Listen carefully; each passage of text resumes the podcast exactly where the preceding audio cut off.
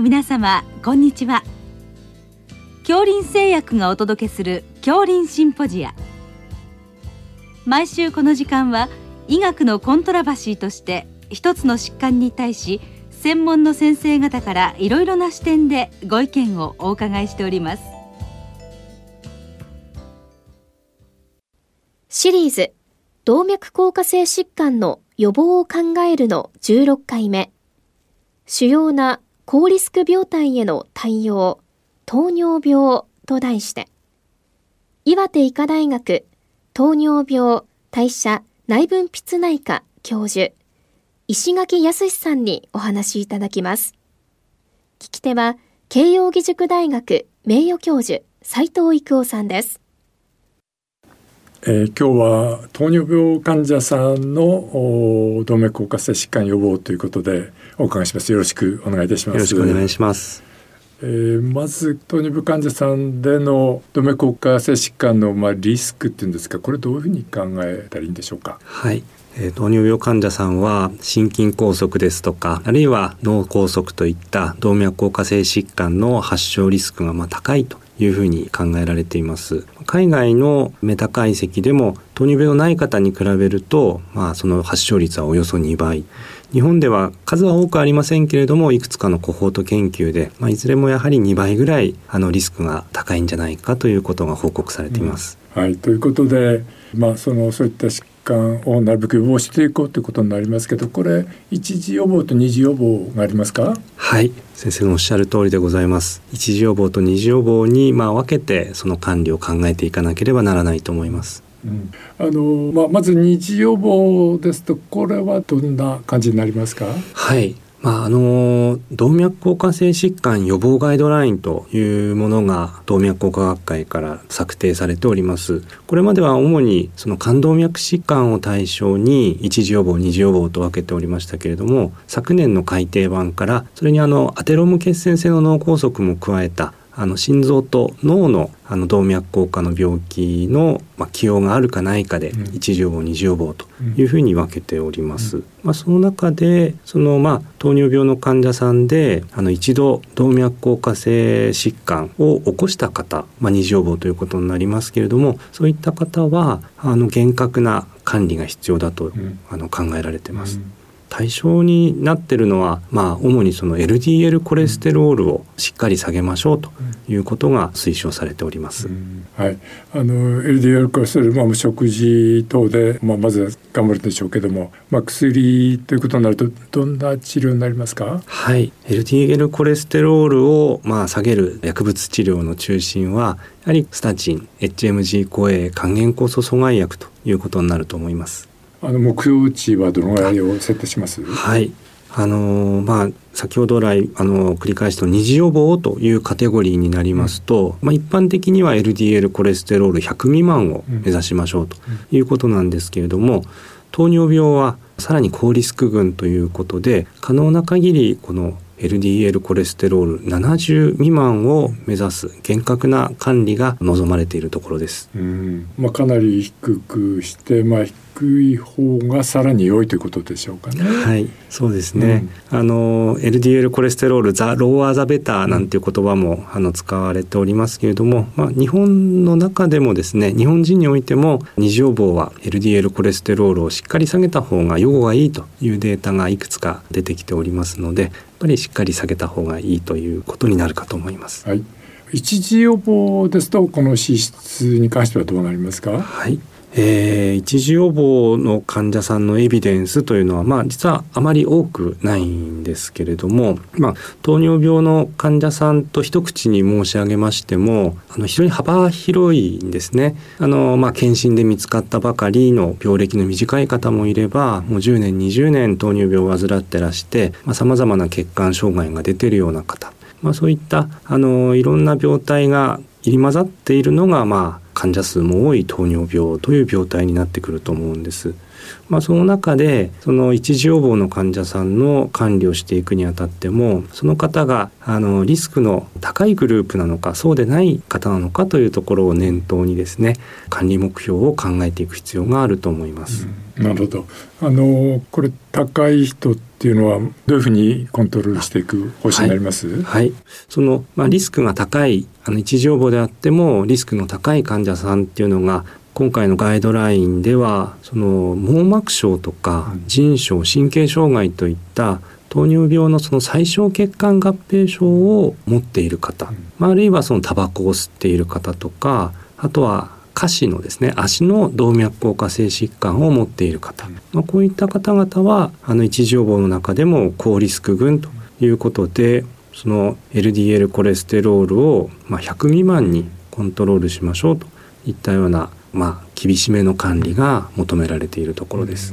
なるほどはいその辺があるわけですね。それからの糖尿病ではあのトリグリセライドがまあ高い方いらっしゃいますよね。はい、この辺はどうされますか？はい、あの先生おっしゃる通り、その糖尿病患者さんの脂質プロファイルっていうのは特徴的な面がございます。この LDL コレステロールが高いということが動脈硬化の予防においては、まあ、一番大事なんですけれども、まあ、お聞きの先生方もよく経験されるようにその糖尿病患者さんはそのトリグリが高い方 HDL コレステロールが低い方っていうのがあのままいらっしゃいますのでそのトリグリが高いことも動脈硬化のリスクにつながりますのであのまあ、抗 TG 結晶を見逃さないでですねある程度以上の数値の方やリスクの高い方にはトリグリに対する介入も必要になってきます。はいまあ、これはさまざまなあの生活改善に加えて、まあ、場合によってはそれを下げる薬ということですね。はいあの先ほど申し上げましたように LDL コレステロールに対してはスタチンそしてまあエゼチミブを併用するということが有効だと思いますしトリグリが高い方に関してはまあ現在であればそのペマフィブラートが有効な選択肢になってくると思います。はい、さてそれではあの血糖の方なんですけど血糖をまあしっかり下げるということだと思うんですけれども、まあ、いろんな薬があって今いろんなエビデンスが出てきてますよね、まあ、今その代表的なものはどんなものがあるんでしょうか？はい。ありがとうございます、まあ、いわゆるその動脈硬化性疾患をその予防するエビデンスのあるお薬というのが、まあ、現在では重要なものが2つあの挙げられるかと思います。SGLT2 阻害薬と GLP-1 受容体作動薬その2つになります。はい、あのこれらはまあどちらもかなり大規模なエビデンスがあるということですね。はい、あの SGLT2 の方はどんなエビデンスがあるんでしょうか？はい。SGLT2 阻害薬はまあその主にはその二次予防の患者さんに対して心臓の動脈硬化性のイベントの再発を予防するというようなあのエビデンスが最初に発表されてかなり注目されました。うん。まあ、それに加えてですね、あのまあ、使用年数が増えてくるに従ってその心不全の予防効果、うん、そしてあの CKD の、あの進展抑制といった腎保護効果に関するあのエビデンスが多数報告されております。うん、まあ、その結果ご存知の通りあの現在では2型糖尿病の治療薬の適用があのさらに広がってですね糖尿病がなくても心不全や CKD の治療薬という位置づけになっております。うん、はい。ということで、まあ、非常に重要なあの薬なわけですけどもう一つの GLP-1 作動薬これはどうでしょうか、はい、GLP-1 受容体作動薬もあのまあこれも主にその二次予防の患者さんに対してその心血管イベントのまあ再発抑制といったエビデンスがあのいくつかの薬で報告されております。うんあのこちらは、まあ、基本は注射ですか？はいあの基本的には注射薬になります。まあ、この薬はあのかなりこう、まあ、分子量の大きなあのペプチドですので、まあ、注射薬で、まあ、上司されまして、まあ、それがこう薬品の工夫によってあの毎日注射する薬剤から週1回の注射で済む薬剤というふうに簡便化されてきました。うんうん、そして近年ですねあのまあ、そのドラッグデリバリーのあの進歩によりましてあの GLP-1 受容体作動薬の経口薬というものがあの発売になって、まあ、これあの注射のあのハードルをまあ、高いと感じる患者さんが多いものですから、まあ、飲み薬ならということでその処方はかなり増えてきているというふうに聞いてます。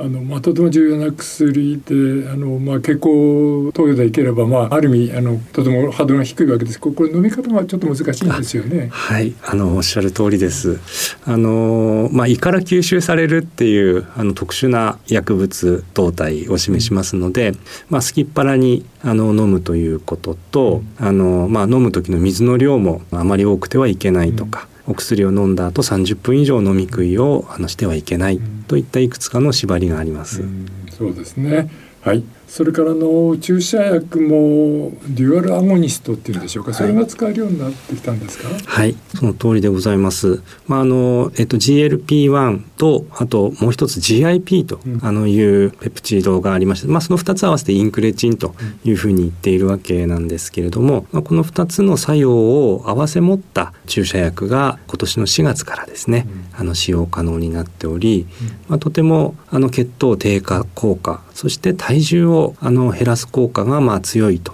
いうことで期待されています。なるほど。はい。まあそういった脂質と血糖の管理、さらにまあ血圧も含めてまあ包括的にコントロールなんでしょうか？はい。おっしゃる通りであります。数年前にですね、あの、我が国から、あの、J Do It 3という、まあ、非常に重要な研究が報告されました。この研究は、その血糖、そして脂質、血圧、に関してその今までのガイドラインよりも、まあ、厳しめの管理を包括的に行うことで、まあ、予後の改善が得られるのではないか、まあ、それに加えてですねあの肥満の解消とかあるいは禁煙といった動脈硬化に、まあ、悪い影響を与えるようなさまざ、まな要素をですね包括的に全てまとめて改善するように、まあ、意識を向けていくことが、まあ、予後の改善につながるというような、それを証明すべくあの組まれた研究なんですけれども、まあ、その結果としてもですねおおむねその包括的に管理することは患者さんの合併症を予防するという結果があの得られております。はい、どうもありがとうございました。ありがとうございました。シリーズ動脈硬化性疾患の予防を考えるの16回目主要な高リスク病態への対応糖尿病と題して、岩手医科大学糖尿病代謝内分泌内科教授、石垣康さんにお話いただきました。聞き手は、慶應義塾大学名誉教授、斉藤育夫さんでした。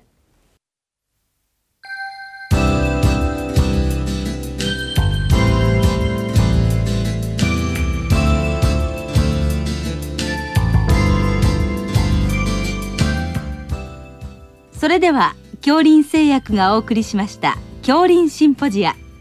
来週をどうぞお楽しみに。